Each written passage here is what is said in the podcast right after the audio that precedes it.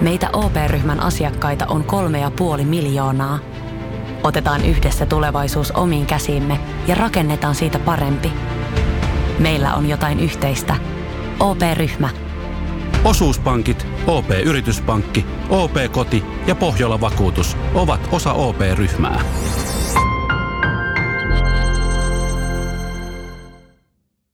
Ja sit mennään Kaukosen laidalle. Et nyt se on vähän Monterella semmoinen ikävä tilanne, että ottakaa fanit nenästä kiinni, että nyt sukelletaan. Kyllä siinä sitten niinku kustin tavallaan trotsinkin silmille, että eikö se nyt ihan oikeasti sitä niinku, että PU niinku tarpeeksi kova nöyttö sulle, että mä oon ihan pätevä jätkä tää homma. Tämä on Kaukosen laidalla NHL Podcast, joten otetaan seuraavaksi Askiin ohjelman juontajat Veli Kaukonen ja Niko Oksanen. Dodi! Se olisi uusi viikko taas edessä takana. Mitenkäpä tämä nyt on? Uusi jakso edessä, sanotaan näin. Niin, onko se kuulijoille? Meillä on mennyt, meillä, uusi, kuulijoilla on uusi jakso kuunneltavana, mutta meillä on vanha viikko takana, ei kun? joo, joo. Jäädään tätä pohti kahdeksi tunniksi. Mä luulen, että tämä olisi, tämä olisi todella mielenkiintoista sisältöä meidän kuulijoille. Ja ne, ne siinä vaiheessa ymmärtää, että miksi, miksi meitä kuunnellaan ja miksi meitä tarvitsee seurata joka paikassa. Uh, joo, joo, nimenomaan se on se juttu. Että... Joo, mites kulunut viikko? Siinä se, ei mitään kummallista, että ihmetellyt maan ihmeellisiä asioita NHL puolelta, että miksi jotkut, jotkut joukkueet ovat hyviä ja miksi joukkueet ovat huonoja ja miksi toiset joukkueet ovat keskinkertaisia. Sitä perus, perus, perustouhua, niin kuin tämän sarjan, sarjan osalta ja, ja silleen, että ei, mitäs, mitäs itsellesi? No ei, aika, aika samantyyppistä, että vähän rauhallisempaa muu elämän puolella, niin sitten pystyy vähän jääkiekkoakin jopa oikeasti seuraa. Että se on ollut ihan jees, mutta aika, aika perussetti ollut tässä. Tota, pitäisikö meidän tähän heti jakso alkuun kertoa vähän meidän uusista suunnitelmista, että mitä nyt oli ainakin kokeillaan tässä jonkun aikaa. aikaa. Eli, eli nyt on tämä maanantai-jakso, mitä just tässä kuuntelet, niin otetaan tähän perus tämmöistä viikon tapahtumaa, uutisniputusta, mitä nyt onkaan, ja sitten keskiviikolle leikataan niin toi viikon keskustelu ja sitten kuulijakysymykset omaan settiinsä. Eli kokeillaan tälle, että onko tämä ehkä vähän kuulijaystävällisempää, että meillä ei ole yhtä kahden tunnin jaksoa, vaan ehkä kaksi tunnin jaksoa tai miten nämä meneekään nämä ajat. Ja, ja, ja katsotaan, että olisiko tämä ehkä parempi systeemi sitten meille ja kuulijoillekin. Niin, sitten sit meillä on yhtäkkiä kaksi kahden ja puolen tunnin jaksoa tähän viikkoon Juu, laitettuna. Niin. Juu ei ole. niin sanoit, sen tiukan aikaraja mulle 20 minuuttia Buffalo Sabresista keskiviikon jaksoon, niin, no niin. siinä on pysyttävä. niin mä annoin sulle sen takia se aikaraja, että vielä ei ole kahta kahden tunnin jaksoa. Et se, että onko siinä nyt kuitenkin sitä keskustelua vaikka 25 minuuttia tai 30 minuuttia, niin se ei ole se pointti, vaan että kunhan sitä ei ole puolitoista tuntia. Kerta mä tiedän, että sitä pystyisi keskustelemaan tosi pitkään. Niin, taikka, sit sä, taikka sitten se käy niin, että minä, minä keskustelen sinulle tai pelkästään tietokoneelle, kun olet jo lyönyt rekkinappulan pois päältä ja se katkesi tohon ja mä puhun yksin Buffalosta täällä näin ja mä luulen, että nyt tuli hyvä setti ja todellisuudessa on nyt 18 minuuttia ulos, no niin, kiitos. Joo, mutta mitäs muuta? No eipä tässä mitään. Tota noin, muistakaa, jos kuuntelet meitä nyt vaikka Podplay kautta, niin sieltä kannattaa pistää, pistää tilaukseen ja miksei muissakin mahdollisissa kanavissa, mistä podcastia kuuntelet. Ja tietysti somessa olisi ihan suotavaa, jos haluaa esim. Twitterissä ja Instagramissa ja Facebookissa seurailla ja tykkäillä sivuista. Et Twitterissä on tuttu at nhlpodcast.fi ja Instagramissa ja Facebookissa at kaukosen laidalla. Ja, ja tota, mikäli haluaa laittaa palautetta niin sitä voi laittaa somessa suoraan, taikka sitä sähköpostitse kaukosen laidalla at gmail.com. Ja näillä mennään, ja Hoki GMssä katsoin tuossa joku päivä sitten, niin että meillä ei ollut tutut johtajat siellä päällänsä, mutta kovaa taistelua käy, käynnissä ja mullakin kesti kolmannelle jaksolle asti saada se ensimmäistä kertaa kun järkevät pisteet yhdeltä kierrokselta, kun, kun tota, vaihdoin, tein taktisen ratkaisun ja vaihdoin sieltä jotain, jotain kädettömiä pakkeja pois, otin Jamie Drystylein tilalle ja Nathan McKinnonit ja kumppanit, niin ne alkoi heti toteuttaa. No niin, mutta sehän, sehän on ihan hyvä. Tota, itse katselin tuossa toi perjantai- ja lauantai yö, niin hän ollut vaihtanut kapteenia näköjään omaa joukkueen, sitten Conor McDavid on edelleenkin kapteenin natsat olallaan tuolla menee, ja Tatser Demko oli ainut pelaaja, mikä pelasi mun joukkueesta, niin lahjoitetaan nyt muutama piste pois, mutta tuossa aika perusioilla itselle tuossa kimpassa, että siellä 61 menen tällä hetkellä. Et, et eipä se nyt mitään riemun kiljahduksia, mutta joo. Vaihtoja on käyttänyt, tämä kiinnostaa kaikkea hälyttömästi, mutta neljä vaihtoa on käyttänyt tähän asti. Mä oon, siellä... mä, niin, mä oon käyttää viisi. No niin, ei, mutta siis tuossa mitä niinku kattonut, ja se on itse asiassa varmaan oikeasti hyvä taktiikka, mutta jengi käyttää tuossa jakson alussa monet aika aggressiivisesti niitä vaihtoja, että saa kerättyä pisteitä ja sitten se varmaan näkee, että kannattaako siihen panostaa siihen koko hommaan. Mä teen sitten toisinpäin, että mä jostain syystä haluan säästää niitä sinne loppua kohti sitten, mutta ei tuossa kyllä täytyy sanoa, että menee niin mitenkä omalla painollaan tuossa, että ei, ei semmoista isoa panostusta kyllä tähän Hoki GM ole, mutta... No kun mä en edes aina muista sitä joukkuetta siellä, sen takia, sen takia se menee miten menee. Mulla on monta kertaa neljä päivää putkeen voi sama kapteeni siellä. Ja sitten mä oon, ai niin, mulla on se joukkue.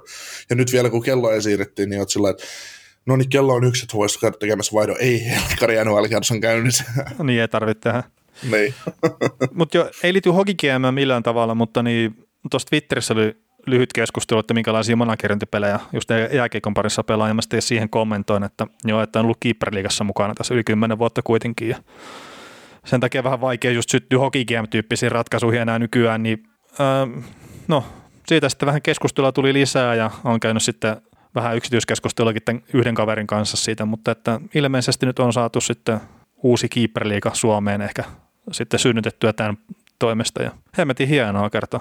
Se on ehkä parasta jääkiekkomanagerointia, mitä mä itse tiedän, että jos tuommoiseen jaksaa lähteä, niin suosittelen kyllä kaikille, jos on, on semmoisia kaveriporukoita, missä saisi tuommoista aikaa.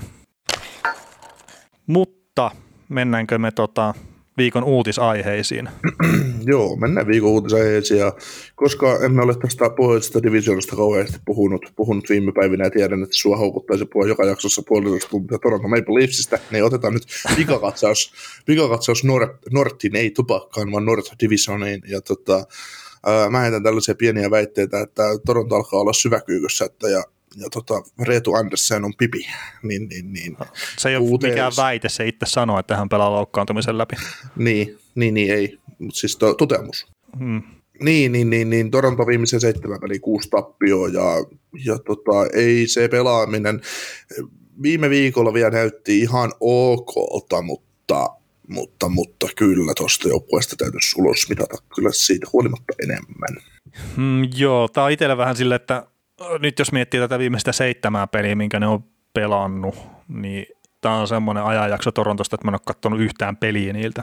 Toki tätä kulunutta viikkoa lukuun ottamatta, niin mä en ole hirveästi katsonut tässä maaliskuun puolella pelejä muutenkaan. Mutta mä en osaa ottaa, tai en halua ottaa Torontoon kantaa, kerta mä en ole katsonut pelejä. Muuten kuin, että Andresseni ei tule pelaa tuossa joukkueessa enää ensi kaudella, ja ää, mä en tiedä sitten, kannattaako hänen kanssa lähteä edes pudotuspeleihin, vaikka se on, olisikin ehkä se paras vaihtoehto siihen. Ja tämä perustuu ihan puhtaasti siihen, että ne ei ole välttämättä Andersenin hävinnyt yhtään pudotuspelisarjaa, mutta Andersen on aina ollut pudotuspelisarjan toisiksi paras maalivahti. Ja se ei ole sitten, jos haluat voittaa mestaruuden, niin se ei ole voittava resepti. Joo. Tässä tota Andersenissa alkaa käymään vähän semmoista erään suomalaismaalivahdin kaltaista meininkiä, että, että tota, kun itse olet ollut huippu, niin joukkue edessä on ollut mitä sattuu, ja sitten kun joukkue alkaa edessä olemaan hyvä, niin alat itse olemaan vähän mitä sattuu. Niin, tota, niin, niin, niin kyllä mäkin, mä oon ollut, sä tiedät, ja me pitkäaikaiset tietää, mä oon Andersen puolustelija ollut koko ajan ja, ja siihen, että mä oon käynyt sääliksi, että Toronto Media on lytänyt sitä, että on meillä on paska maalivahti. No luettelee NHLstä maalivahdit, jotka tekee sun joukkueesta merkittävästi paremman, no ei niitä ihan liikaa ole. Niin tota, tai ei ole siis liikaa ollut menneinä vuosina. Nyt Henderson ei ole enää niin hyvä, mitä, mitä se on ollut parhaimmillaan mun silmin katsottuna, mutta, mutta, mutta nyt on kyllä se tilanne Toronton kannalta, että, että kyllä ne, ne tarvisi ne tarvis kyllä upgradea sen maalivahtiosastolle ja, ja, ja, ja Jack Campbell, Michael Hutchinson eivät ole ratkaisu siihen. Jack Campbellista me ei tiedetä, kun se on loukkaantuneena koko ajan. Sitten vielä, mitä tulee Toronton pelaamiseen, niin suosittelen teitä kaikkia ottamaan Mark Methodin seura- seurantaan Twitterissä. Hän on aivan huikea hahmo siellä. Ja tota, kun on niitä twiittejä lukenut, niin siellä on, siellä on kova Toronto dissausta päällä, päällä usein, niin, niin, niin siellä hän, hän on nyt kaksi viikkoa aikaa sanonut sitten, että kahden vuoden päästä ottava Senators on parempi joukkue kuin Toronto Senators. Että muuta minun mieleeni kerro perustanut, että miksei näin. Ja, ja tota, nythän siellä oli, niin Toronto, niin, tor, tai Senators on Toronto on parempi joukkue ja, ja tota, lisäksi Metot on nyt huutanut, että miten, voiko tämä Toronto mukaan mennä ensimmäiseltä kierrokselta jatkoon. Joo, no se on tietenkin nyt tässä kohtaa hyvä lähteä heittämään kaikella maailman juttuja, että kun Torontolla on se paskin putki menossa, mutta niin katsotaan nytten, että mitä tuleman pitää, että kaikilla, tai suurimmalla osalla joukkueesta jossain kohtaa kautta huono putki, niin katsotaan nyt sitten, miten tämä Toronton setti tässä menee. Mutta se oli itse asiassa hauska, kun sitä yhden suomalaismaalivaihin toi tässä tässä esille, niin mä just tänään tuossa sattu twiitti silmään, että, että tämä joku kyseinen suomalaismaalivahti, niin 2004 maaliskuun 19. päivä on pelannut ensimmäisen pelinsä NHL ja Florida Panthersia vastaan voittanut sen peli, niin kuin voitti neljä muutakin peliä, mitkä pelasi sillä kyseisellä kaudella. Että ekan pelin vuosipäivä oli hetki sitten. Joo, se oli, se oli hieno päivä, kun hieno päivä, kun se aloitti uransa, se kaveri. ja alo, al, se, oli aika kova, se pelasi aika kovalla prosentilla se ensimmäisen kauden. Joo, joo. Se, se, no, pitäisikö tässä sanoa, että eka kausi jäi niin NHL huippuhetkeksi? Joo, joo, mutta oli yksi huippukausi.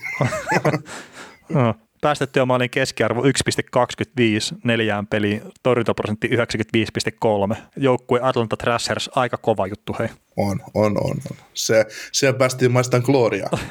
niin. Se ei kestänyt kauaa, mutta se kesti kuitenkin. niin, ja nyt jos joku sitten rapsuttelee vielä päätä, että kuka hitto on tämä maalivahti, niin Kari Lehtosesta puhutaan. Eikö se ollut Onrei Pavelek? Ei kun niin jo. se, se, se, oli se sun suosikki maalivahti. niin se olikin. Jo. Silloin kun Andre Pavelek oli parhailla, niin Winnipeg Jets oli paska ja Just, just näin. Itse asiassa on hyvä tuohon Andre Pavelek ja Winnipeg Jetsi Atlanta Thrashers yhdistelmään sillä että Pavelek oli käsittämätön maalivahti. Tosiaan Jetsi, Jetsi oli parhaimmillaan, niin Pavelek oli paska, mutta sitten kun Jetsi osasi oikeasti, Pavelekille tuli niitä päiviä, että se voitti semmoisia pelejä, mitä Jetsin olisi ikinä pitänyt voittaa. Hmm. Se, oli niin kuin, se oli uskomaton. Joo, ja se oli silloin se Pavelek Lehtonen kamppailu aikanaan, niin niin kai se voisi sanoa, että se Pavelikin voitto on käänty, mutta että ei olisi ehkä välttämättä pitänyt. Joo, joo niin, niinhän, niinhän, se meni, että, että Pavelikki oli varattu, varattu sinne ja he uskoivat siinä vaiheessa Pavelikki enemmän kuin Lehtosen ja sitten halusi Lehtoselle uuden freshin startin ja se löytyi sitten Dallasista, kun Joe Newendijk iski siihen kiinni. Olihan se Lehtonenkin varattu sinne suhkot korkealla numerolla vielä. niin, tai pienellä numerolla. No joo, siis korkealla tarkoitin sitä, että NHL-varastilaisuudessa korkealla, mutta joo, ei kai siinä. Mutta joo, siis tämä meidän pohjoisen division läpikäynti menee hyvin tässä Lehtonen muistelussa, mutta tota, joo, Torontolla on huono hetki nyt menossa ja kyllä niiden pitää voittaa vielä tällä kaudella pelejä, jos ne haluaa niitä pudotuspelejä edes pelata. Että se nyt on ihan varma. Joo. Mutta joo, mennään nyt, tota, me oltiin, käytiin Atlantassa jo, niin mennään Aasisilla siitä sitten tuohon Jetsiin, niin mä heitän semmoisen väitteen, että Jets on pakkia vaille valmis divarivoittoa. Mm, joo, ja se puolustaja mikä tekisi tuolle joukkueelle hyvää ja monelle muullekin joukkueelle hyvää, niin on Matias Ekholm. Joo, Matias Ekholm on, on se paras vaihtoehto, ja sitten heti sen jälkeen tulee, tulee tuota David Savard. Mm, kyllä. Ja, ja siis Jetsi tulee olemaan tosi paha, että jos ne saa tota, tosiaan sen puolustajan sinne, niin en ihmettele yhtään, jos menee tuosta divarista sitten eteenpäin, kun kaikki on taputeltu pudotuspelien myötä, että, että Jetsi sitten on siellä korkeammalla pallilla tuosta divarista. Joo, Jetsi on sillain, me ollaan kritisoitu Jetsiä paljon, me ollaan puhuttu, että pakisto on riittämätön ja kaikkea muuta, mutta se oli hienosti huomattavissa siinä kun me tehtiin ensimmäinen Kanadan divisiona live, kun katsoi sitä Jetsin pelaamista, ne puolustaa sitä omaa maaliedusta oikeastaan aika hyvin. Ne, niillä on tosi tiukka viisikko siinä. Niin se välttämättä, sillä ei ole enää merkitystä, että et, et, tässä sitä pakkeja tekee, kun ne luottaa siihen pelisuunnitelmaan, mutta totta kai kyllähän se näkyy siinä, että Jetsin on todella vaikea itse tehdä pelata kiekollista peliä esimerkiksi. Niiden pakisto ei ole niin kuin, ihan niin, niin para, paras mahdollinen, mitä se voisi olla. Mm. Mutta se on hyvä vastaiskyjoukkue myös mun mielestä. On, ja sitten niillä on ehkä se Mm, no just, että kuka on paras maalivahti, mutta yksi on parasta maalivahdeista, Conor Hellebaik. Ja se ei ole nyt mikään äh, rikos kyllä jääkiekkoa vastaan, että maalivahti ryöstää pelejä joukkueelleen. Että se on osa joukkuetta ja se on äärimmäisen iso osa tota joukkuetta ja niin jos ihan mitä tahansa muutakin joukkuetta. Että vähän puolustukseen lisää vakautta ja ehkä pientä kiekollista taitoa, niin se, se on kyllä paha, paha toi Jetsin porukka sitten. Oh. Kun hyökkäys on kunnossa ja maalivahtipeli, että puolustukseen vähän lisää lihaa, niin se on siinä. Mm, kyllä. Ja oliko sulla sitten Calgary Flamesista oli jotain?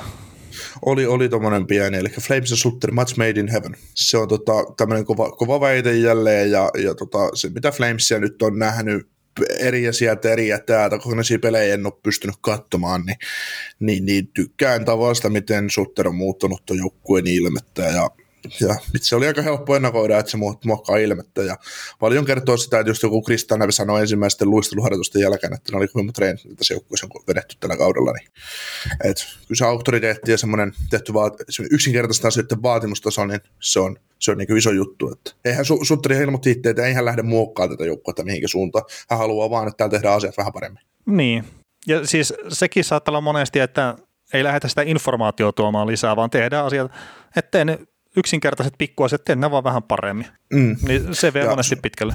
Joo, Sutterhan sanoi, että hän katsoi Kalkarin pelejä paljon ennen kuin hän tuli itse päävalmentajaksi. Sanoi, että ei se joukkueen pelaamisessa ole mitään viikaa. Niin kuin mekin sanottiin, ei se joukkue pelillisesti siis huonolta näytä. Mutta ailahtelee liikaa. Ei, ei voi tapahtua niin, että sä pelaat viisi minuuttia hyvin ja sitten sä oot 25 minuuttia huutamalla. Otat mm. neljä omi. Niin, niin. Et, se, et sä voi vetää niin. niin Sutterhan yksinkertaisesti se, että Juman kautta tällä täytyy alkaa tekemään duunia ja ei hän kiinnosta, onko munahan vai, vai Josh Leibo. Joo, sepä se, että se on, se on ihan sama, mikä se nimi on selässä, jos se ei tee duunia, niin se on sitten tyhjä paita loppupeleissä. Kyllä, tuo vaan varusteet koppiin. Kyllä. Ja mä otan nyt vielä sen verran kiinni tuohon Kanadan divisioonaan kerta. Rupesin sitä Calgary Flamesia kuin Vancouver Canuksia silleen, että ei entä jos kuitenkin, niin hei, ne menee neljän pelin voittoputkessa nyt tässä, että kyllä se siellä ja niillä on nyt Montrealia vastaan tuossa taas peli, että ne kun voittaa sen, niin sitten ne taitaisivat mennä itse asiassa Montrealin ohi jopa sarjataulukossa. Ja viimeiseen kahdeksaan pelin tosiaan seitsemän voittoon. Niin kyllä tuo, kato, Vancouveri tulee vielä sitä tuohon Skabaan mukaan, etenkin kun ketään muuta ei kiinnosta tuo voittaminen tuossa divarissa tällä hetkellä. Joo, kyllä se on niinku, kyllä se on kieltämättä tota kamalaa katsottavaa esimerkiksi joku Montreal, että mitä ihmettä siellä on tapahtunut. Toki siinä on voinut tapahtua se ihme, että kaikki muut oli alkuvuodesta on paskaa, niin Montreal vaan pystyi pärjäämään, mutta sitten se, sit tota noin, muut rupes, löysi, löysivät sen, pääsivät treeninkämpistä niin sanotusti ohitte, niin alkoi mm. Montreal, tipp, Montreal tippuun kyydistä. Mutta mut ihan, siis kyllä se Montrealikin, niin kyllähän siinä niin pelirakenne mun mielestä kunnossa. Ei se joukko väärin pelaa. Mm. Joo, mutta nyt tämä on tietenkin, että se pelaat vain muutamia joukkueita vastaan, nyt on rupeaa olemaan varmasti niin läpiskoutattua, että, että siellä osataan iskeä niihin heikkouksiin, osataan pitää ehkä vähän Montrealin köykäisempi hyökkäyskalusta paremmin kurissa ja kaikki tämmöiset, että, että nyt se on vähän Montrealin semmoinen ikävä tilanne, että ottakaa fanit nenästä kiinni, että nyt sukelletaan. Että siltä se vähän tällä mm. hetkellä vaikuttaa. Mm.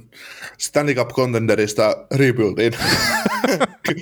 rebuildiin. 30 pelissä. 30 pelissä. Morkas Purlokin pitäisi tehdä joku 30 päivää Montreal-fanina tämmöinen dokumenttisarja, että mieti missä oltiin kuukausi sitten ja, tai suurin piirtein ja nyt ollaan tässä tilanteessa. Ensin oltiin hankkimassa kaikki sarjan pelaajat ja sitten ollaan kauppaamassa kaikki mappeleet. Saadaankohan näistä yhtään mitään enää? Voi voi. No niin. Joo, mutta mennään, tota, mennään länteen ja mennään tuonne Bay Arealle, eli San Joseen, San Joseen seudulle, ja siellä tämmöinen herra kuin Erik Carlson kertoo tämmöistä juttua, että en ole sainannut tänne rebuildaamaan joukkuetta.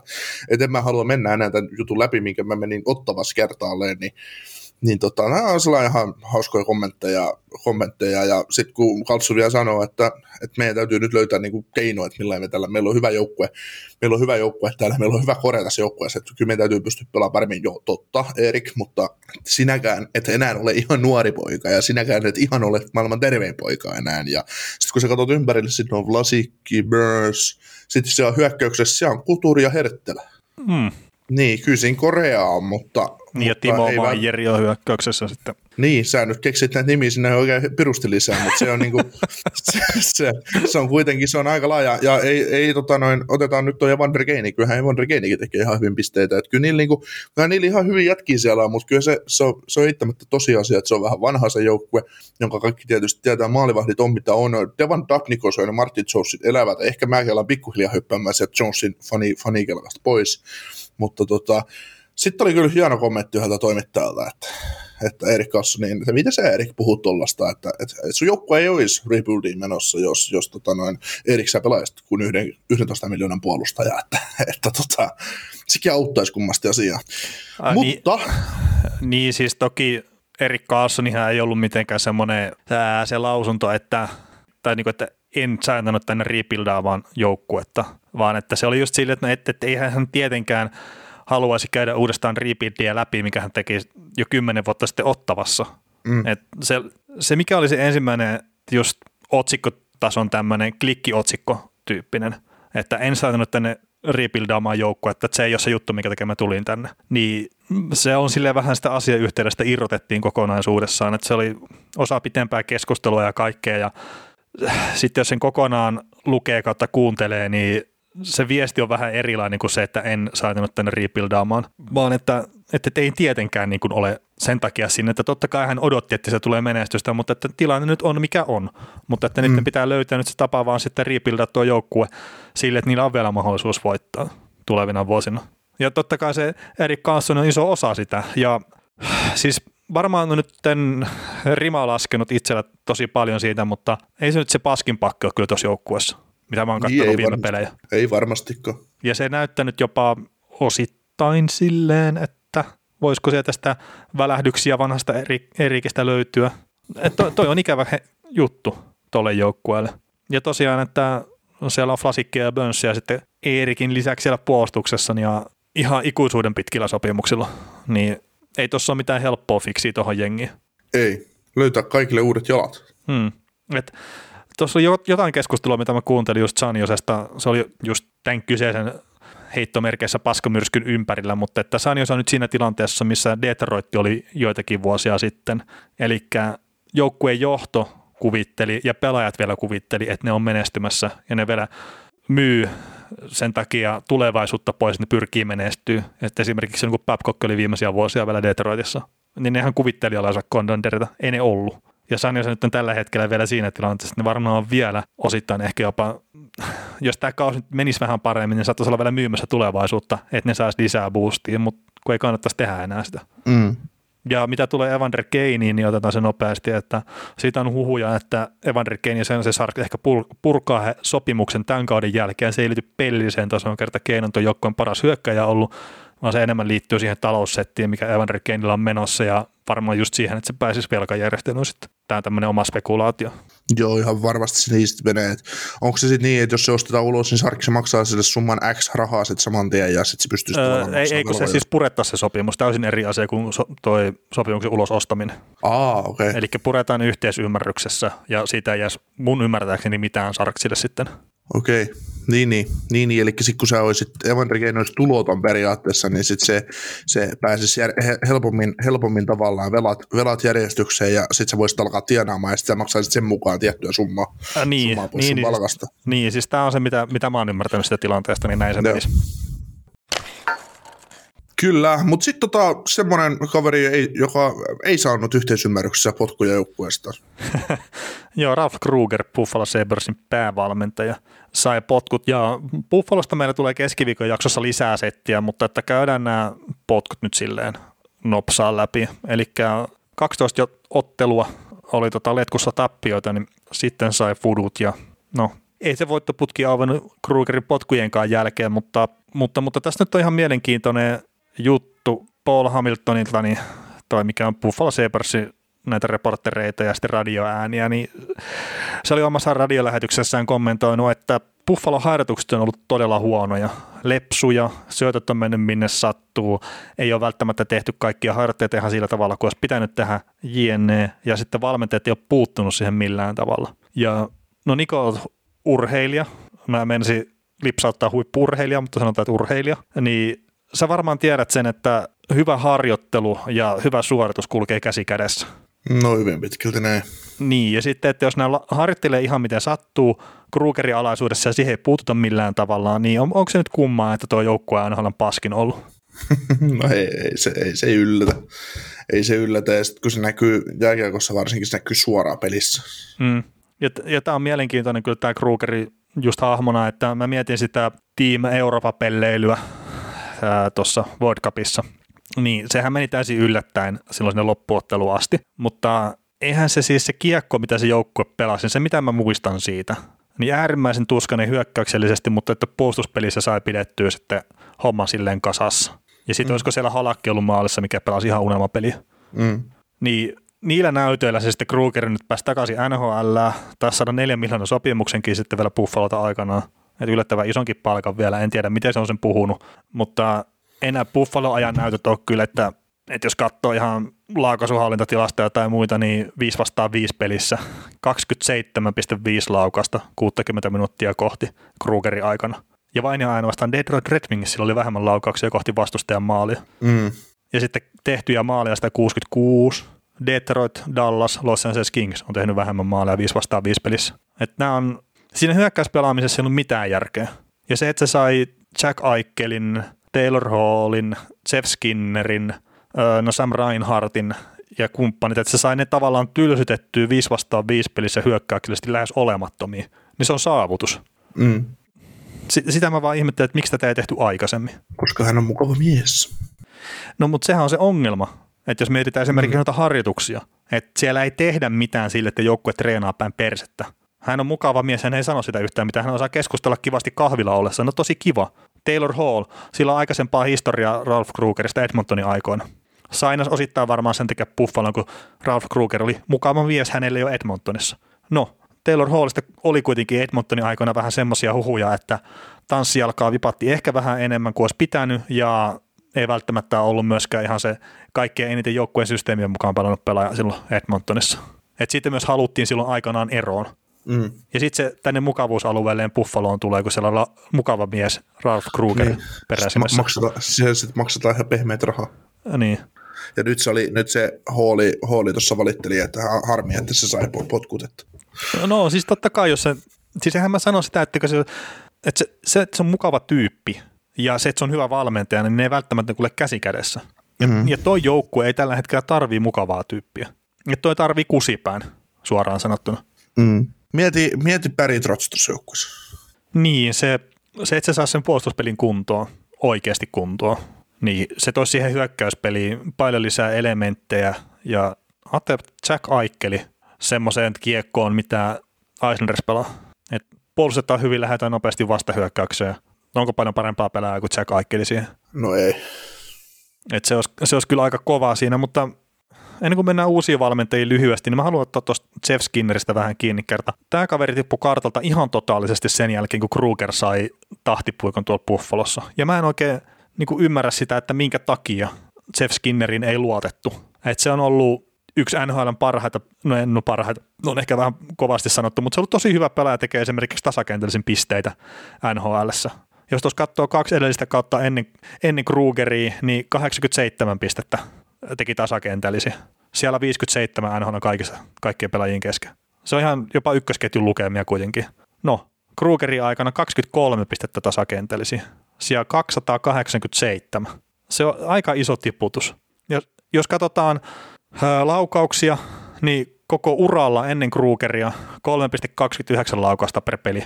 Krugerin aikana 2,75. No okei, siinä ei joku puoli laukausta per peli, mutta tällä kaudella se on alle kaksi laukausta per peli esimerkiksi. Et mä en ymmärrä näitä. Ja sitten yksi juttu, mikä taas PDO-kästissä olla myös esillä, niin Skinner on ollut tosi hyvä hankki vastustajalle jäähyjä. Ja Buffalolla on ollut yksi osa-alue, mikä sillä on toiminut koko ajan, ja se on ollut ylivoima. Se on tälläkin hetkellä yhdeksänneksi paras, vaikka se on vähän tippunut sitä alkukauden huumasta.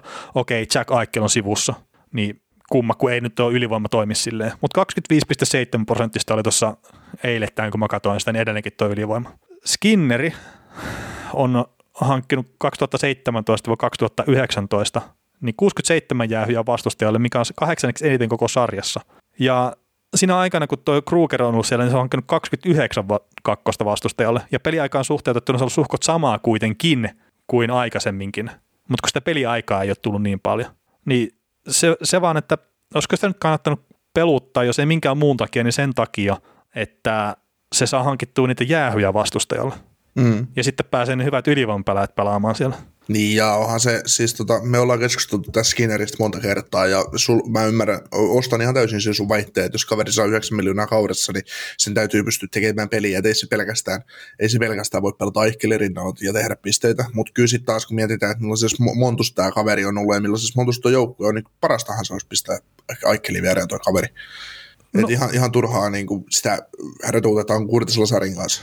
Niin, no siis just tällä kaudella esimerkiksi just Kurtis Lasari, Railisiahan ne on kaverit, joiden kanssa on pelannut eniten. Niin, ka- niin kaveri, kaverit, joiden kanssa pitäisi olla AHL.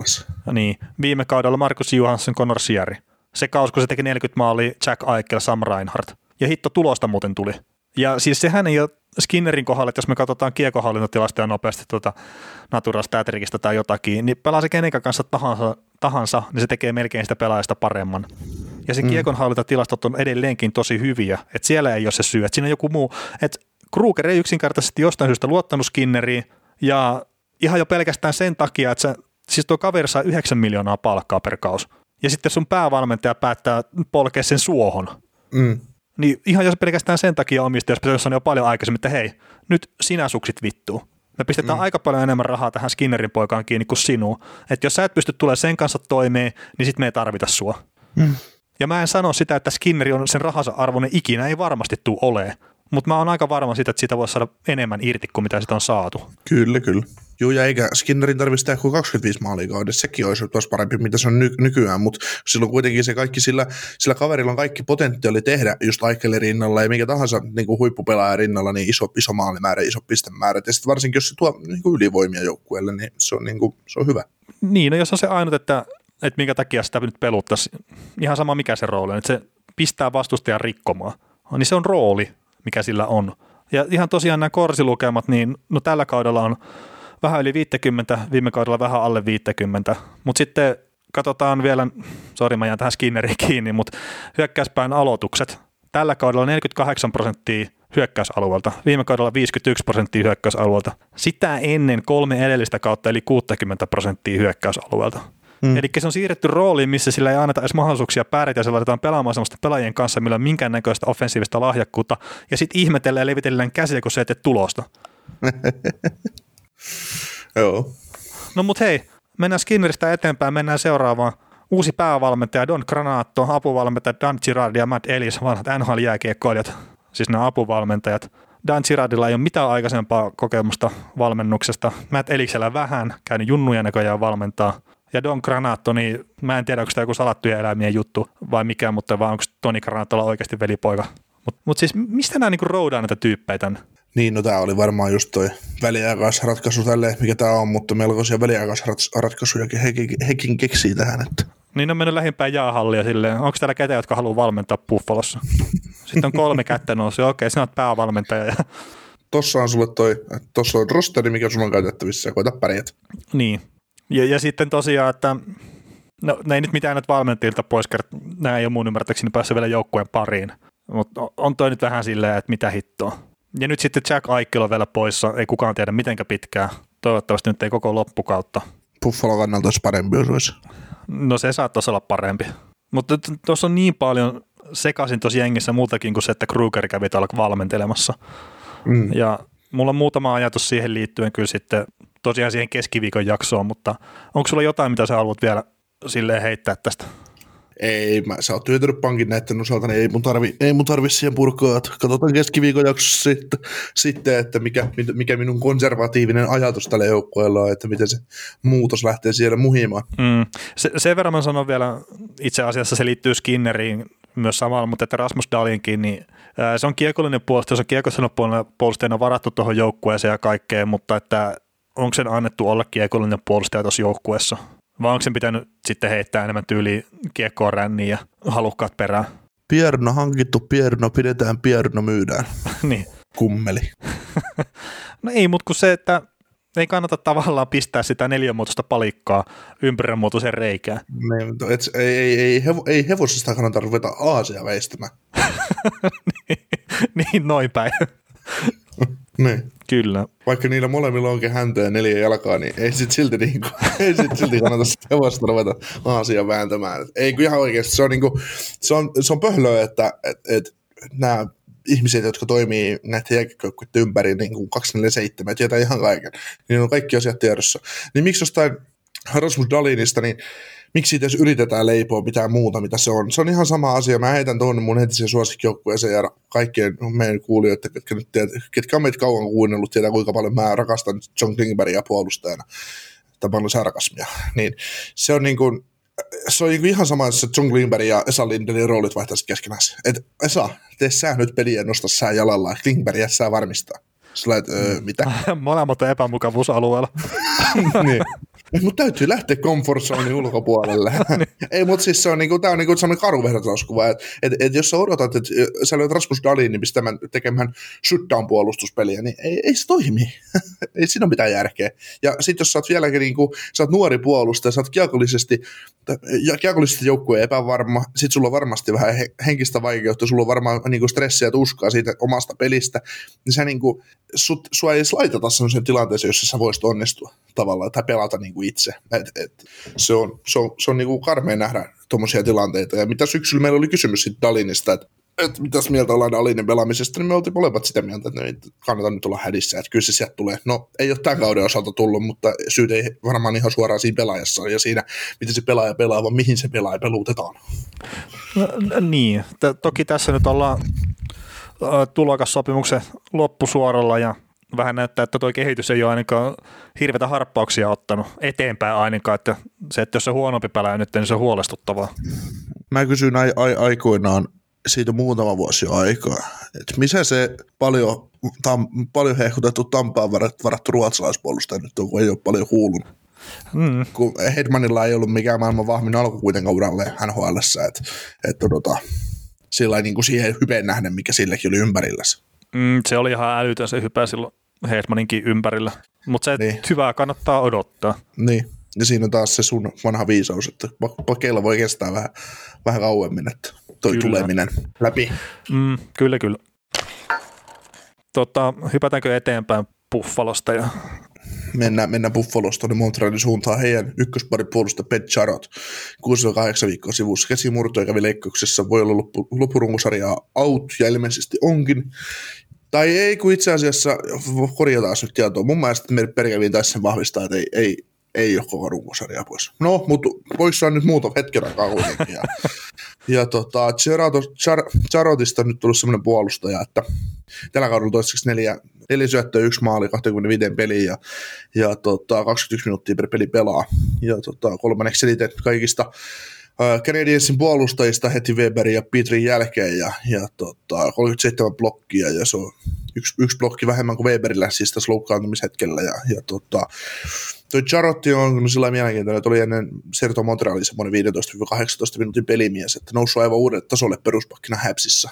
Ja me ollaan molemmat sitten niin ihmeteltiin, ja kuplassa se oikeastaan kiinnitettiin huomioon siihen, että hei, toihan on ihan oikeastaan hyvä puolustaja tuo Charotti. Että. Mm, toki saattaa olla vähän liian isossa roolisesti kuitenkin tuolla niin, kyllä se varmaan, niin jos mietitään ihan oikeasti mestaruuden tavoittelemista, niin, niin tota, kyllä siellä varmaan Charottia vähän niin kuin lahjakkaampi kaveri tarvitsisi olla. Mutta siinä on just se, että mikä, mikä se synkkaus siinä on ja miten se kokemus toimii. Että kyllähän sitä niin kuin Jeff Peteristäkin ollaan tässä paljon valitettu vuosien saatossa, kuin hemmetin huono ja epävarma puolustaja. Se on niin kuin sitten ihan hyvin tuo toteuttaa. Sama, mm. sama meillä oli niin kuin, kausiennakoissa oli epäilyä tuota Edmundsonia kohtaan, ei meiltä niinkään, mutta kyllä Edmundson mun mielestä ihan hyvin toteuttaa top siellä, eikä, eikä mä sano, että Edmundsonkaan on top 4 puolustaja NHL, mutta se, että Jeff Petrin kanssa se hommas kulaa. Niin, ja siis sehän on se tärkeä, että se, tosiaan se kemia löytyy. Mm. Ja siis, joo, ja jos puhutaan niin ihan reaalisesti, että jos, jos niin kuin ajatellaan niin Montrealin puolustusta, niin se tilannehan olisi mahtava, jos Charot Edmundson olisi niiden kolmospari mm. esimerkiksi. Sehän olisi, se olisi todella kova joukko, jos, ne, jos se jo, puolustuksen leveys olisi niin kovaa, kovaa luokkaa, ne pystyisi tiputtaa. Että se olisi, se olisi niin semmoinen ihanne tilanne, mutta sitten taas kun se toimii näinkin, niin mikä siinä sitten? Niin, mikä siinä sitten, ja toi Romanovi on kyllä siis nyt tietenkin viime aikoina en ole katsonut Häpsin pelejä ihan älyttömästi, mutta alkukaudesta niin Romanovi etenkin, niin kyllä niin kuin tosi rohkaisevia merkkejä antanut omasta tekemisestä, ja sitähän kyllä odoteltiin tonne, ja sitä hypetettiin myös jonkun verran, että toki se, että jos nyt Montrealissa tai Kanadassa hypetetään jotain nuorta pelaajaa, mikä tulee joukkueeseen, niin se on enemmän sääntö kuin poikkeus, mutta Romanovi on pystynyt siihen hypeen kyllä vastaamaan jopa. No, Kotkaniemi ei hehkutettu. Kotka on laskeutunut. joo, mutta Romanov, joo, Romanovhan tulee olemaan tuon joukkueen niin kiekollinen liideri tulevaisuudessa ihan varmasti, että, että, että omaa, omaa kuitenkin kiekollisesti potentiaali huomattavasti paljon enemmän, mitä Jeff Petri esimerkiksi. Näin niin kuin, ja siihen nyt ei oikeasti paljon vaadita, mutta... mutta, mutta, niin, mutta Petri on kuitenkin tuolla pakkipistepörssin kärkisijoilla menee. Niin. Täysin kiekollisesti lahjattomana niin, noussut, van, noussut vanhoilla päivinä, päivillä siihen. Siis sä tiedät, veli, mitä mä tarkoitan. No, joo, joo, meidän, meidän kuulijat tarkoittaa sitä, että Romanov tulee kuitenkin 20 tuohon sarjaan ja rupeaa pistää avauspelin kuntoon. Niin kyllä se kertoo siitä, että, että se kaveri, siinä on paljon potentiaalia tuossa kaverissa. Mm, kyllä, kyllä. Mutta mut sitten Romanovissa on kuitenkin, tämä ei liity enää Charottiin millään lailla, mutta tähän joukkupuolustukseen, niin Romanovissa on kuitenkin se semmoinen eräänlainen riski olemassa siitä, että hän, hän on se venäläinen, niin että sieltä voi tulla se, kun hän saa ison rahan, niin se onkin boost siinä vaiheessa. Et se voi vielä kääntyä, mutta et niin jos sitä nyt täytyisi ajatella, niin kyllä mä voisin tällä jätkellä aika hyvän lapun kirjoittaa tuonne jo niin kuin, ja luottaa siihen, että se kaveri niin kuin on, on, on, tulevaisuudessakin iso osa, osa tuota jengiä. Kyllä, kyllä. No mitä sitten?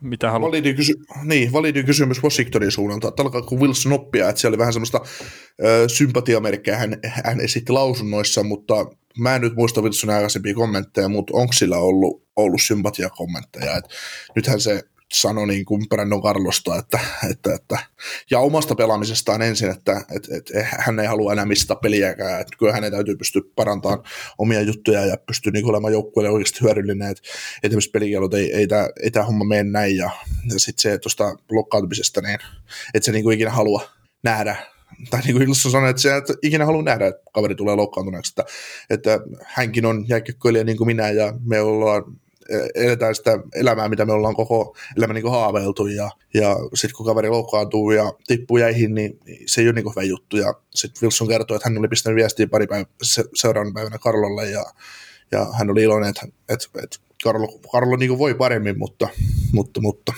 Niin, se, että alkaako Wilson sitten oppia, niin no, teot näyttää kentällä sitten. Et kyllä mun muistaakseni Matt Kuukeltakin kuultiin ton tyyppistä viestiä, ja sitten napsahti uudestaan. Toki Matt Cook sitten sen ihan loppuvaiheessa, niin se oli aika pitkään sivussa pelikielan takia, niin kyllä se sitten muutti sitä pelitapaansa. Mutta niin, no, se on hyvä, että Wilsoni miettii noita asioita ja puhuu tuolla tavalla ja nyt sitten vaan pitää siellä jäällä vielä toteuttaa. Ja siis kysehän nyt ei ole tietenkään siitä, että Wilsonin pitäisi täysin muuttaa sitä pelitapansa, vaan tunnistaa ne muutamat tilanteet pelissä paremmin. Että, että just esimerkiksi tämä Karlon tapaus, niin tunnistaa tämmöiset tilanteet paremmin ei ole pakko mennä siihen. Joo, mutta kyllä se, se on niinku ikävä varsinkin nyky, nykysomemaailmassa ja tässä, että kun kaikki on muutama sekunnissa, kaikki vanhat klipit ja muut on saatavissa, että vaikka, vaikka Wilson pelaisi seuraavat kolme kautta ilman yhtään pelikieltoa, siis kerran käy taklaamassa väärin, pelaa joku tilanteen väärin, ja taas saat sika, saat mulukku, saat kusipää. Miten sä teet tuollaista? Se leima jää sinne päälle. Se mm. leima on ikuinen. No, on, hän, on, on, toki, on. hän on ansainnut sen toki, mutta se on kanssa nyt miettiä, se on aika paska tilanne sillä lailla, että, mutta niin, no minkä siinä, itse on soppas keittänyt. Että. Niin, niin, ja sitten muistetaan nyt kuitenkin, että sitä edellisestä pelikielosta oli se pari vuotta. Niin. Ennen tota. Mutta joo, loukkaantumisia jo aiemmin tuon Karlon lisäksi, niin no Karlo on loukkaantunut jo pari viikkoa aikaa, mutta, mutta, mutta nyt on sitten tuoreita uutisia Andersin suudelta, eli kapteeni Anders Lee loppuvaiheiden polvileikkauksen takia, että MCL taisi mennä, mennä rikki ja, ja joukkue yllätys, yllätys hakee vahvistuksia hyökkäykseen ja Michael Granlundia jotkut nostanut huhuissa esiin, että se voisi olla sopiva pelaaja tonne, mutta onko sitten liian takaa tasapaksu kaveri? Mitäs mieltä se? Niin, no siis tuossa on Palmieri, Taylor Hallit, Kraalundit, varmaan ne kaikki hyökkäät, mitkä on kaikkien muidenkin joukkueiden mukana tai ohessa niin noissa huhuissa mukana, niin on siinä myös Andersissa, että en mä nyt No joo, siis sille Eisendersin peliä jos miettii, niin että jos ottaa nyt vaikka sen Taylor Hallin tai Mikael Kralundin, niin ehkä se Kralundi solahtaa siihen silleen paremmin, mutta kyllä siis Taylor Hallista teki hyökkäyksellisesti enemmän ehkä annettavaa sitten, mutta, mutta se sitten, että miten se soveltuu siihen pelitapaan, niin tuommoisia voi, voi sitten miettiä. Palmieri on ehkä se eniten Eisendersin näköinen pelaaja noista mitä ollut huhuissa. Joo, joo mä just mietin niin kuin täyttä verran, ver, verrannollista pelaajaa tuohon Andrews Leehin, niin kuka semmoinen olisi, niin... Uh, Nick Folik olisi ehkä lähimpänä, mutta tietenkin siis Andres Lee on vaikea pelaaja korvata. Että jos miettii sitä maaliedusroolia, ylivoimalla ja tuommoista, niin niitä ei ole hirveästi kyllä liikenteessä varmaan. Joo, kyllä. Mutta joo, iso menetys tietysti joukkueelle ja mestaruushaaveille tietysti ja muutenkin, mutta Andersinkin Andersi, no toki voi edelleen voittaa, mutta Andersillakin on hyvä tulevaisuus edelleen edessä käsissä. Ja, ja tota, mitä niillä omista pelaajista nyt tulee, niin Kiefer Pelous, muutaman vuoden takana ykköskerroksen varaus, niin se on ainakin nyt breikkaamassa NHL hyvin, että päässyt pelaamaan liipaikalla, liipaikalla tehdä pisteitäkin. Joo. Mutta toisaalta se on niinku just Islandersin joukkue, jossa oikeasti hyökkäyspelaajien tippumiset, niin se ei vaikuta siihen joukkueeseen isosti, koska se pelirakenne on kunnossa. Ei se peli joukkue kuitenkaan hyökkäämällä pelejä voita. Niin, no siis Mutta tietysti, hmm, tietysti, jos sieltä maali edestä otat sen superrahan maali eduspelaajan pois, ne on se nyt heikentää, heikentää ylivoimaa, alivoimaa, tai ylivoiman pelaamista ennen kaikkea. Ja tässä just tuli mieleen, että, että tota, olisiko, jos Flyers tekee kyykyn, niin olisiko JVR sinne kenttään, niin hyvä haku, mutta Frittaxilla kaverilla sitä asenne tuohon trotsipeliin. Niin, no siis tämä Andersin on silleen mielenkiintoinen joukkue just hyökkäyksellisesti, että just jos haluaa katsoa näitä kiekohallintatilastoja, niin Korsi just just 50 pinnaa, mutta sitten laukaukset vaarallisilta paikoilta, niin Arsenalissa voittaa niin 60 pinnaisesti, ja sillä on esimerkiksi eniten tällä hetkellä koko NHL laukauksia sitä vaaralliselta alueelta. Et sillä on se tietty juttu, mihinkä Barry Trotzin pelitapa perustuu, ja se on se, että voita laukaukset siinä parhaalla maalintekosektorilla. Mm. Ja sen ne tekee paremmin kuin mikään muu joukkue ainoastaan tällä hetkellä. Joo. Tota, Barry Trotsi otetaan sen verran kiinni. Mä näin tämmöisen hienon väitteen tuossa sosiaalisessa media ihmeellisessä maailmassa, että jos Trotsi olisi sainattu Capitalsiin jatkoon, niin, niin tota, ne olisi voittanut vielä ehkä yhden kannun lisää. Mitä mieltä tästä? No olisi ainakin lähempänä ollut kuin edellisen valmentajan alaisuudessa. Niin. Mutta se on jännä kohta niin kuin säästää. Et siis palkoistahan se oli kiinni, että Capitals pisti valmentajan vaihtoon. Niin. Ja, ja siis totta kai rahaa just, että minkä verran sä haluat käyttää mihinkin, että jos sulla on tietyt budjetit ja sitten se ei vaan taivu siihen, niin joo, se on ymmärrettävää. Mutta sitten jos sä pistät jo 90 miljoonaa kiinni joukkueeseen ja sitten oot sille, että äh, maksaako mä miljoonaa vai kaksi miljoonaa enemmän valmentajalle, se on siitä kiinni. Ja sitten voisi olla kuitenkin ehkä toinen Stanley Cup jo. Mm. Joo, toki ne luotti siihen omaa juttuunsa ja eihän siinä sen kummempaa, mutta tuntuu vaan oudolta sille, että missä kohti välillä säästetään näissä organisaatioissa. Et 9 miljoonaa Jeff Skinner on no problem, mutta 5 miljoonaa on Barry sille liikaa, mutta 3 miljoonaa on ollut ok. Et, okei, niin nyt on ihan täysin eri organisaatiot kyseessä ja kaikkea, mutta kuitenkin. Mm. Kyllä, kyllä. Kyllähän se oli niinku, kyllä siinä sitten niinku kustiin tavallaan Trotsinkin silmille, että, että tota, että eikö se nyt ihan oikeasti Stanley Cup ei ole niinku tarpeeksi kova nöyttö sulle, että mä oon ihan pätevä jätkä tähän hommaan. Ää, niin, toki siinä oli Trotsillakin, että siinä sopimuksessahan oli sille optio, että jos, oliko se, että ne voittaa Stanley Cupin, että menee tarpeeksi pitkälle pudotuspeleissä, niin se optio tavallaan aktivoituu ja siinä on ollut tietty palkka sitten tietenkin siihen optioon. Ja pari Trotsi ei halunnut itse käyttää sitä, että se halusi mm. neuvotella uuden sopimuksen, halusi saada enemmän rahaa, kerta valmentajien palkat oli noussut sitten hänen kapitaalsopparin jälkeen jonkun verran jopa. Ja se oli silleen niin kuin ihan ymmärrettävää myös, että Trotsi haluaa sitä palkkaa, mikä hänelle kuuluu. Mm. Mutta sitten, okei, okay, seuraa, että tässä on tämä optio, otatko sen, no et ota, no sitten me mennään toiseen suuntaan. Että onhan siinä niin kuin molemmat puolet sitten. Joo, ja Stanley Cup-valmentajalla on kuitenkin aina tilanne, että sille on aina, aina töitä sitten tarjolla, että ei se niin kuin siitä kiinni. Että, niin, niin, niin. Että se ei ollut se ainut kohta, mihin, mihin sillä jäädä, että joo, joo, ja jäädä on, makaamaan. Oh, joo, ja sitten kun se on kymmenen vuoden päästäkin vielä töitä tarjolla, vaikka menisi vähän huonomminkin. Niin. Kun voi sanoa, että Stanley Cup-sormus löytyy.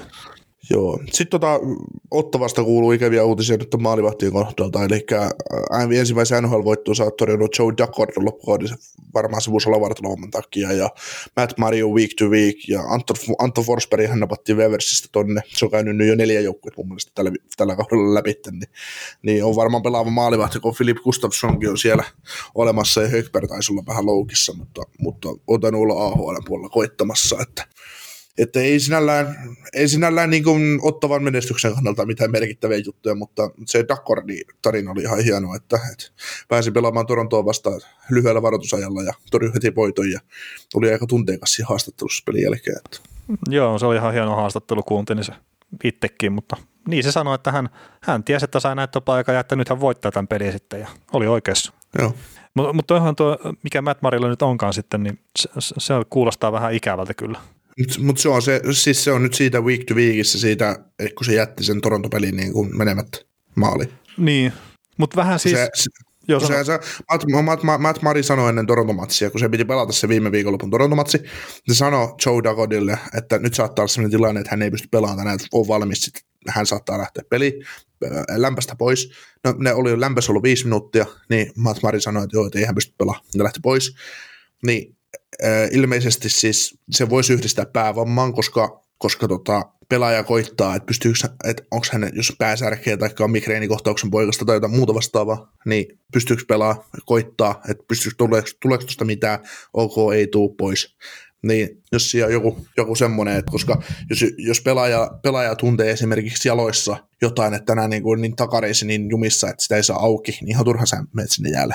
No niin, ja sitten jos on just tuommoinen lihasjumi tai muu, niin sen pystyy kyllä hoitaa sitten hieronnalla ja tuommoisella kuntoon suhkot nopeastikin, mutta... Joo, ja niin, ja sitten sen saa niin kuin, että ok, tänään pois me hierontamme hoitoon, nuku yö yli, tehdä uudestaan sille hoidot, verytellään, tehdä, pistää fyssarin kanssa kuntoon, taikka sitten jos tarvii lepoa, niin levätään, mm. niin se on siinä. Mutta se, että et tämmöinen, sitten kerrotaan heti, että sä oot week to week, sillä on hetkonen, mikä no niin. sun on. No siis tästä mulle, itse asiassa tuo Robin Lehner palasi peleihin nyt tuossa viime yön pelissä, ja ja, ja sehän oli tosi pitkään sivussa, ja siitä ei oikein ollut mitään tietoa, että minkä takia se on sivussa, ja sitten sit oli taas spekulaatiotakin, että onko mielenterveysongelmat palannut, no okei, hän kiisti sen, oli vähän tuohtunutkin jopa siitä, että tämmöistä epäillään, mutta siis hän oli aivotärähdyksen takia sivussa, mikä ainakin itselleni tuli ihan täysin uutisena, että, että tosiaan tämmöisen syyn takia, ja se, että missä kohtaa se on sitten kärsinyt tuon aivotärähdyksen, niin, niin En ole itse katsonut tosiaan kaikkia Vegasin pelejä, niin en osaa sanoa sitä, mutta hienoa kuitenkin, että Leonard palasi nyt ja, ja, ja sitten ehkä ei ole nyt se mielenterveyshomma kuitenkaan, että ollut se syynä. Sitten se sanoi sille ihan hyvin, että just kun miettii tämän hetken tilannetta koko maailmalla, että on koronaa, pitää olla paljon yksiä ja kaikkea muuta, että tämmöinen että saattaa ahdistaa ja olla kaikenlaisia ajatuksia päässä ja muuta. Että niin kuin tosi moni tällä hetkellä saattaa kärsiä niistä ja sitten se on niin kuin silleen hölmöä, että nopeasti heitetään tämmöinen mieleyhtymä, että okei, Leenermillä on ollut aikaisemmin mielenterveysongelmia, niin totta kai se nyt taas heti sivussa niiden takia. Et se, se kuitenkin on halunnut puhua niistä avoimesti just sen takia, että niistä se semmoinen omalainen leima häviäisi pois. Mm. Että eihän siinä nyt, että, että kyllä varmaan tosiaan meistä suurimmalla osalla on ollut vaikka minkälaisia ajatuksia välillä. En nyt sano, että mitään itse tuhoisia, mutta että siis joskus ei ole vaan niin kova virta päällä kuin sitten toisina hetkinä, niin, niin, niin se on ihan hyvä, että niihin sitten saa apua, jos haluaa käydä puhumassa niistä asioista. Joo, ja kyllä jos miettii niin viimeistä vaikka 20 vuotta, niin kyllähän se rima on tullut sitten aika helvetisti paljon alaspäin. On, on, ja siis se on, on, on, ja siis se on vaan hyvä juttu. Joo, ja siis tässä tullaan niin ihan siihen, tässä tullaan ihan kaikkeen näihin maailman niin semmoisiin ikäviin turhiin asioihin, kuten rasismi ja, ja tota, ajatellaan niin vaikka perheväkivalta, mikä on taas toinen niin kuin ääripää ikävä juttu, tai sitten se, että lapsi, lapsien jutut ja muu, niin, niin, niin, jos mä muistelen esimerkiksi 2000-luvun alkua, josta, josta on niin kuin itsellä, jota pystyy niin kuin muistelemaan asioita ja miten se maailma on ollut, niin niin, niin, niin 2000-luvun alussa homo pysyi kaapeissa vielä aika, aika kovin esimerkiksi. Mm. Ja siis Jos... onhan tuommoisia tabuaiheita just, että siis tästä nyt ei ole edes montaa vuotta just jääkiekossa, joku sinun Wallinheimo sanoi, että joo, eihän nyt tehdä jääkiekossa yhtään homoa. Niin kuin sille, että okei, että se on tilastollinen mahdottomuus. Mm. Ja sillä, sillä ei ole mitään väliä oikeasti, jos, että jos, jos joku on homo tai jotain tämmöistä. Okei, siis musta tuntuu tyhmältä siis mä en tiedä miksi, mutta mä mielän, että jos sanoo, että joku on homo, niin mä mielen sen niin kuin haukkumasanana. Mm. Että mä en tiedä, olisiko se joku semmoinen parempi sana sitten kuin just se, että, mutta joo, ei siis, se on hyvä, että tämä mennään eteenpäin näissä asioissa ja vielä on pitkä matka. Ihan, ihan kun miettii, mitä nyt on tuosta Twitteristä saanut lukea kamaraan liittyen esimerkiksi. Niin... Aivan, siis silleen niin kuin usk- uskomatonta. Tietysti niin kuin asiat aina herättää, herättää varsinkin niin kuin urheilussa, niin urheilussa se on monta kertaa kuin vastakkainasettelua, vastakkainasettelua. Mä en tiedä, mistä se kamaran, kamaran tota, noin, haukkumiset niin johtuu, mitä se on taustalla, taustalla mutta, mutta tota, ei sillä ole mitään väliä. Niin, ei, ei sillä ole merkitystä, mutta se, että, se, että kuitenkin joukkueet tai niin mä itse, yksi, yksi jääkiekko-ihminen sanoi mulle joskus, että kun mä olin valmis antaa aina potkuja jollekin pelaajille, ja, ja että joo, yksistä, yksistä helvettiin saatana paska pelaajat joukkueesta pihalle, että mitä, mitä tämmöistä tällä tekee, ja kaikki voidaan vain kaupata tuosta noin vaan.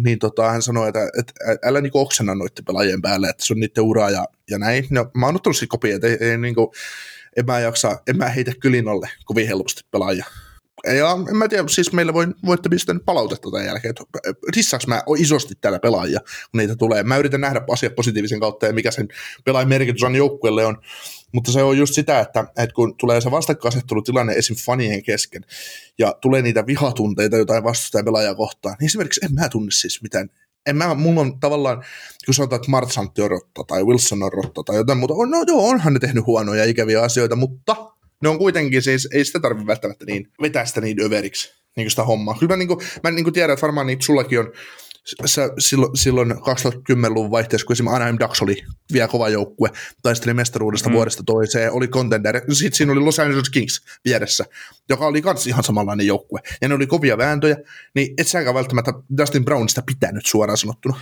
No siis sillä niin kuin, että No se, joo, mutta siis noista joukkueista, siis mulla oli tosi jännä, mä en tiedä minkä takia, mutta mulla ei ollut losikohtaa oikeastaan mitään fiiliksiä ikinä. Ei siis, ei vihaa, ei rakkautta, ei, ei siis mitään semmoista. Et se on ollut mulle täysin semmoinen blää-joukkue. Jopa silloin, niin. kun on ollut tosi hyvä joukkue. Se on niin. se Sark sitten taas, se, se oli mulle se rivalry joukkue, että sitä vastaan, niin se, se tuntui paskalta, jos Anaheim hävisi niille. Et, ja sitten Joe Thornton jotenkin niin en mä tiedä miksi, mutta mä oon oppinut arvostaa sitä tässä vasta viimeisen kymmenen vuoden aikana oikeasti, sanotaan näin. Niin heti kun äijä rupesi käymään 50, sitä ruvettiin arvostaa. niin, niin minä vai Torttoni? niin, Torton. Joo. Joo, mutta siis niinku tämmöinen, niinku, mä ymmärrän sen, että tavallaan, että et, kun on vastakkainasetteluja ja jotkut fanit on niin kihkoisia ja eletään siinä omassa siinä jutussa ja halutaan sille omalle joukkueelle voittaa ja vastustajalle tappio oikein paljon, niin kyllähän niitä ylilyöntejä tulee, mutta ne on edelleenkin turhia. Se on, niinku, se on vähän typerää, typerää ja kyllä mä sen tiedän, että et, et monet huippurheilijat ja urheilijat, niin ne saa paskaa. Ne saa posia, ne saa paskaa, ne saa sitä 50-50. Ja se täytyy vain oppia, sä et saa, niin kuin aina sanotaan, että sä et saa mennä liikaa siihen omaan posikuplaan, mutta sä et saa myös mennä liikaa siihen negakuplaan.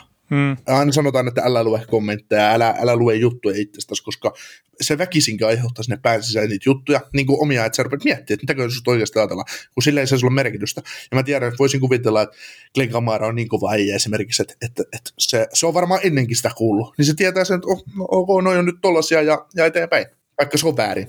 Ne, niin, ennen kaikkea se on väärin, mutta nämä vanhat viisaudet, että sä et ole ikinä niin hyvä kuin mitä fanit sanoo, että sä oot, ja sä et ole myöskään ikinä niin huono kuin mitä sitten ne sun vihaajat sanoo, mitä sä oot. Että se on jossain siellä keskivälillä se löytyy se oikea taso sitten. Joo. Tota, tässä olisi varmaan vielä muutama uutinen, minkä voisi ottaa. Joo, viime, viikon, viime viikonloppuna sellaista huippupuolusta, kun Jack Johnson ja Jack Gardner oli Waivers-listalla ja David Pakes kävi myös ja ne on nähnyt ei mitään yllättäviä. Jack Johnson oli mun mielestä toista kertaa ja sitten mä luin tuossa uutisen Jack Johnsonin liittyen, että se ulosostettiin Penguinsista sen takia, että se, oltaisi, ne olisi päässyt iskeä Fleurin kiinni, no eipä päässeet, päässeet. Ja näitkö totta, kun Jack Gardner luotiin Waiversin, joka oli ihan varma, että sitä ei kukaan ottaa pois, se olisi tietysti ollut edullinen asia tuolle, tuolle, tuolle Carolinalle, mutta näitkö John Scottin videotervehdyksen tästä, kun Jake Gardner lensi ulos. Ää, siis mä en ikinä kattonut sitä. Se tuli mulle kyllä Twitterissä se homma vastaan, mutta mä ajattelin, että tämä ei varmaan tarjoa mulle yhtään mitään ja ignorasin sen kokonaan.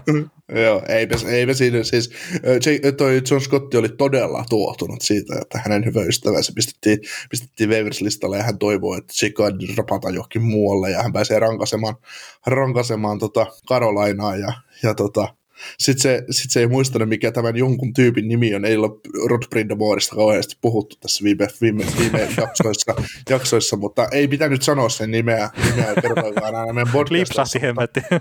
Joo, mutta nyt se oli pakko sanoa, pakko sanoa tämän asian yhteydessä, että meidän, meidän monituhatpäiset kuulijat ymmärtävät, mistä puhumme, niin tota, se oli siellä Rob vai Rod, mikä sinun nimesi? En minä muista ihan samaa. Niin ehkä, niin, ehkä sekin on niin. tuohtunut siitä, että se kaatoi kurri M-finaalissa. Joo, Joo mutta tota, toi, toi, toi, se oli, niinku, se oli hieno, hieno avautuminen autoratissa pu, pu, puhelimelle, puhelimelle teki videon ja, ja tota, siihen oli heti sitten pistänyt Sportsetit ja kumppanit kommentteja, että sunhan täytyy mennä TV, TV-lähetyksiin nyt. Tämmöisiä avautumisia, totaali niin kuin, tarvitaan. Joo. Se. Mutta väi, mut, mut, mut väitän kyllä, että jos John Scott olisi jossain NHL Networkissa tai Sportsnetin studiossa, niin et, et siellä tulisi tuottaja sanomaan, että et sä et sit ihan noin paljon niin kuin tässä yhdestä asiasta. Että... No joo, siis totta kai, että minkä, siis hetkinen, John Scotti taitaa tehdä omaa podcastia. Olisikohan oh, okay. näin? Siis ihan tämmöinen hämärä mielikuva mulla olisi siitä. Mutta just se, että, että se voi nyt tietenkään Sportsnetillä tai jossain Hockey Nightin Kanadassa tai tämmöisessä, jos tehdään koko perheen lähetystä, niin ei se nyt voi repiä persettä ihan totaalisesti. Mutta sitten jos sä teet jotain urheiluradiota tai jotain tämmöistä, etenkin myöhäisiltaan, niin miksei siellä voi sitten sanoa melkein ihan mitä haluaa. Tai tälleen kun me tehdään podcastiin, niin no okei, ikävä, jos tosi nuoret lapset kuuntelee meitä ja muuta kertaa välillä lipsahtelee kirjoisana ja kaikkea semmoista, mutta kyllä mä nyt koen silleen, että että kun tämä on meille, meille harrastus, niin kyllä me nyt saadaan tästä silleen sanoa aika lailla mitään vaan. Mutta me pyritään mm. kyllä olemaan silleen mun mielestä semi-asiallisia näissä meidän mielipiteissä. Kyllä. Mutta tota, otetaan, mennään tuonne New Rangersin suuntaan, ja siellähän, siellähän tota, oli kaiken maailman koronaprotokolla protokolla ja kaikkea muutakin, ja Pusnevits ja Foxi kävi siellä, mutta eivät kumpikaan enää ole. Torbu Reunanen pelasi ensimmäisen nhl ja syötti heti, heti Arttu Bonarin niin maalin, oli, oli ihan kumia syötti neljän läpi, ja, ja tota, niin, sitten, Panarin palas peleihin. Niin, Panar, niin, Panarinkin on tullut takaisin, että se, se, se Navalni päästi sen, se päästi, päästettiin Navalnin luota pois, että se, tota, se, se toimi tehtiin Venäjältä takaisin Yhdysvaltojen, no ei vaan. Mutta tota, Panari on palannut peleihin ja palannut aika vakuuttavasti, ja sitten tuossa viikolla niin Zipaneadi teki NHL-ennätyksen pakuttamalla 3 plus 3 toiseen erään Philadelphia Flyersia vastaan, kun Flyers oli selällään 9-0, 9-0 MSGllä. Ja, ja, tota, ja monet saattoi meidän Twitterissä nähdäkin mun kovan uhkauksen siitä, mitä jos, mitä jos Flyers kääntäisi tämän pelin vielä kolmannessa, mitä minä olen valmis tekemään. Ja ihan oikeasti, kun peli oli viisi minuuttia jäljellä ja taululla oli 9-0, mä olin, että ei herra jumala, älkää nyt vahingossakaan vaan kääntää tätä peliä enää. niin, tämä on tämä 9-0 on tämä vaarallisin johto kuitenkin. Joo, että kuitenkin, että teillä on nyt viisi minuuttia aikaa tehdä se 11 maalia vielä, että veto tästä kääntyy. kääntyy. Olin siis löynyt Flyers minus yksi yli 6,5 maalia ja se tosiaan 9-0 erän jälkeen se ei ollut ihan edullisin tilanne sille mun vedolle, mutta eipä siinä, eipä siinä. Joo, siis toi tota, tietenkin hienoa, että Chiba sai onnistumisia tuohon yhteen peliin. Seuraavassa pelissä sitten mentiin taas monella tuolla kiikareilla kuitenkin eteenpäin ja siellä nyt on 17 pistettä tällä kaudella, mutta tosiaan tuo 3 plus 3 erään, jos ottaa pois, niin sillä on 28 peliä tällä kaudella ja 11 pistettä, että jotain, tota, jotain on nyt pielessä siinä kyseisessä pelaajassa, kun se sitten, tuossa kun aikaisemmin katsoi pelejä, niin e, siis se näyttää se pelaaminen siltä, että siellä pitää olla yhtään pistettä enempää kuin mitä se on saanut. Et kun ei se osu kiekkoa enää, kun sille pistetään poikkisyöttöä YVllä. Että lauvot, lauvot tuosta one maali, niin kun ei se osu kiekkoa enää. Että oli semmoisia pelejä. No vieläkö, vieläkö näistä ollaan tekemässä ykkössentteriä tulevaisuuden kannalta tuolle Rangersille? Et me ollaan siitä keskusteltu mun mielestä viime kaudella aika paljon, että kun mä huudan, että kaveri painaa 40, 40 maalia johonkin 30 peliä, että ei riitä näytöt. no niin, kun silloin edellinenkin kausi kuitenkin ihan hyvä, että jo pelkästään, että se viime kausi meni vähän yläkanttiin. Mutta kyllä me nyt varmaan voidaan sanoa, että se ei 30 maalia tällä kaudella tee. Vai voidaanko? Ei ole tekemässä. Joo. Ei mä vaan mietin, että tässä kun lähtee heittelemään jotain kovia ennustuksia, niin sitten se napauttaa se viisi maalia seuraavaan peliin. Että et sillähän on näitä tämmöisiä suonenvetoja, että viime kaudella tosiaan se viisi maalia teki se yhteen peliin loppukaudesta. Joo, mutta se on tota, niin tuossa just, että siitä oli sitä debattia, että, että kun mä oon sitä sanonut, että ei tosta, joukku, ei tosta kaverista mun mielestä sitä ei ole minkään mestaruutta otteleva joukku ykkössentteriksi, niin no siitähän siitä oli sitten keskusteltu, no kenestä sitten on? Niin en mä nyt siihen ketään parempaa niin kuin tavallaan siis keksi, mutta se, että, että niin kuin, et sä voi pelata 28 peliä 11 mongo ykkössentteri. No sä kaikilla voi, mutta... Niin, ja siis tässähän on tietenkin Tsipahan ei pelaa 5 vastaan 5 pelissä Panarin kanssa. Mm. Niin, no, se, se, sen pitäisi pystyä sitten itse tekemään siinä 5 vastaan 5 pelissä ne tehot ja sitä kautta löytää sitten se positiivinen flow myös sinne ylivoimapeliin, siellä sitten tarjoillaan sitä kiekkoa kyllä Panarinin toimesta. Mutta eipä, eipä se. Ehkä enemmän just oikein, että miettii, että 3 plus 3 teki yhteen erään ja Flyers oli taas selällään siellä, että ehkä mua enemmän huolestuttaa se Flyersin homma kuin mitä mä nyt ottaisin tuosta Rangersista niin mihinkään suuntaan tunteita, että Mm. Flyers on todella, todella sekaisin tällä hetkellä. Joo. Se jotenkin sitten, no, no nehän voitti sitten heti seuraavassa pelissä Islandersin. No niin, no totta kai. niin, että se oli ihan, sehän oli ihan kaikki nähtävissä, että back to back jälkimmäinen osa heti sitten Brooklynista tai Saarella Coliseumilla, niin, niin heti käydään niistämässä toi NHL parhaita joukkueita. Kyllä.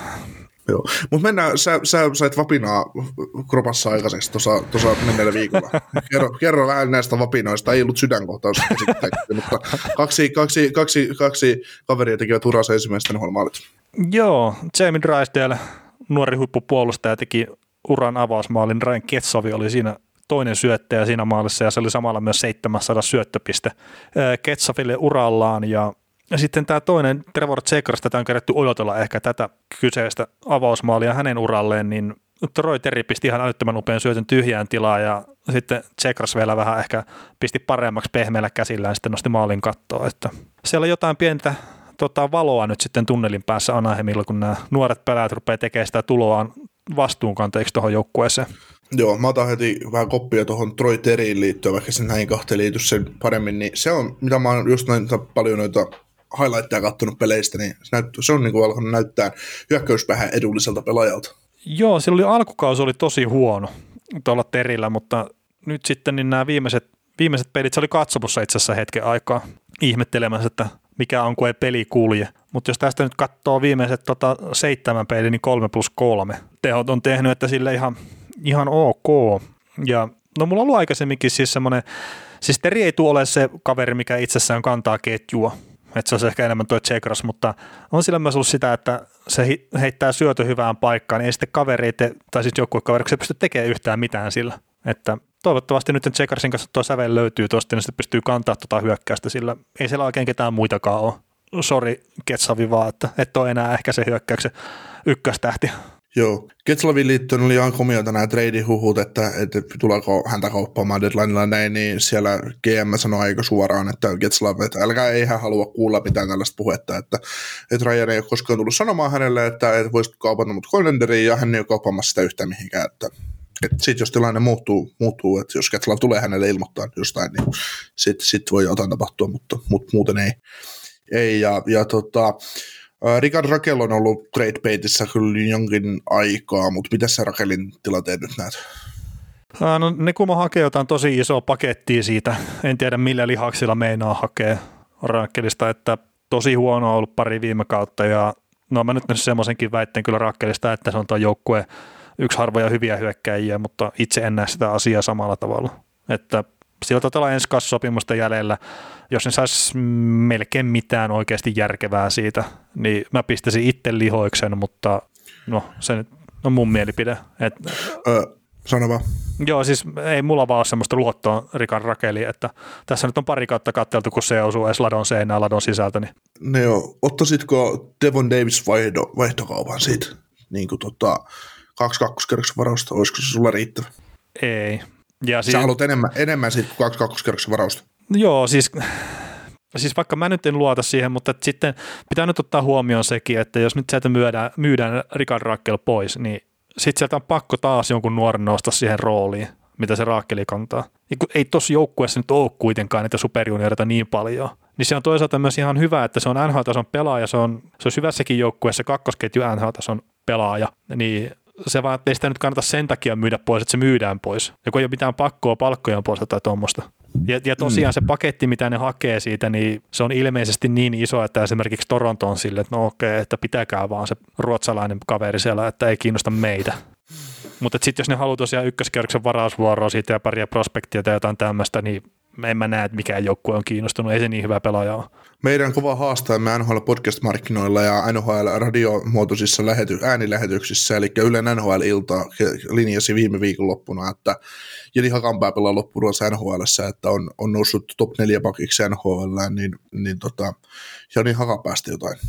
Hän pelaa loppuuransa NHL, että lopettaa jääkiekko-uransa NHL-jääkiekkoilijana.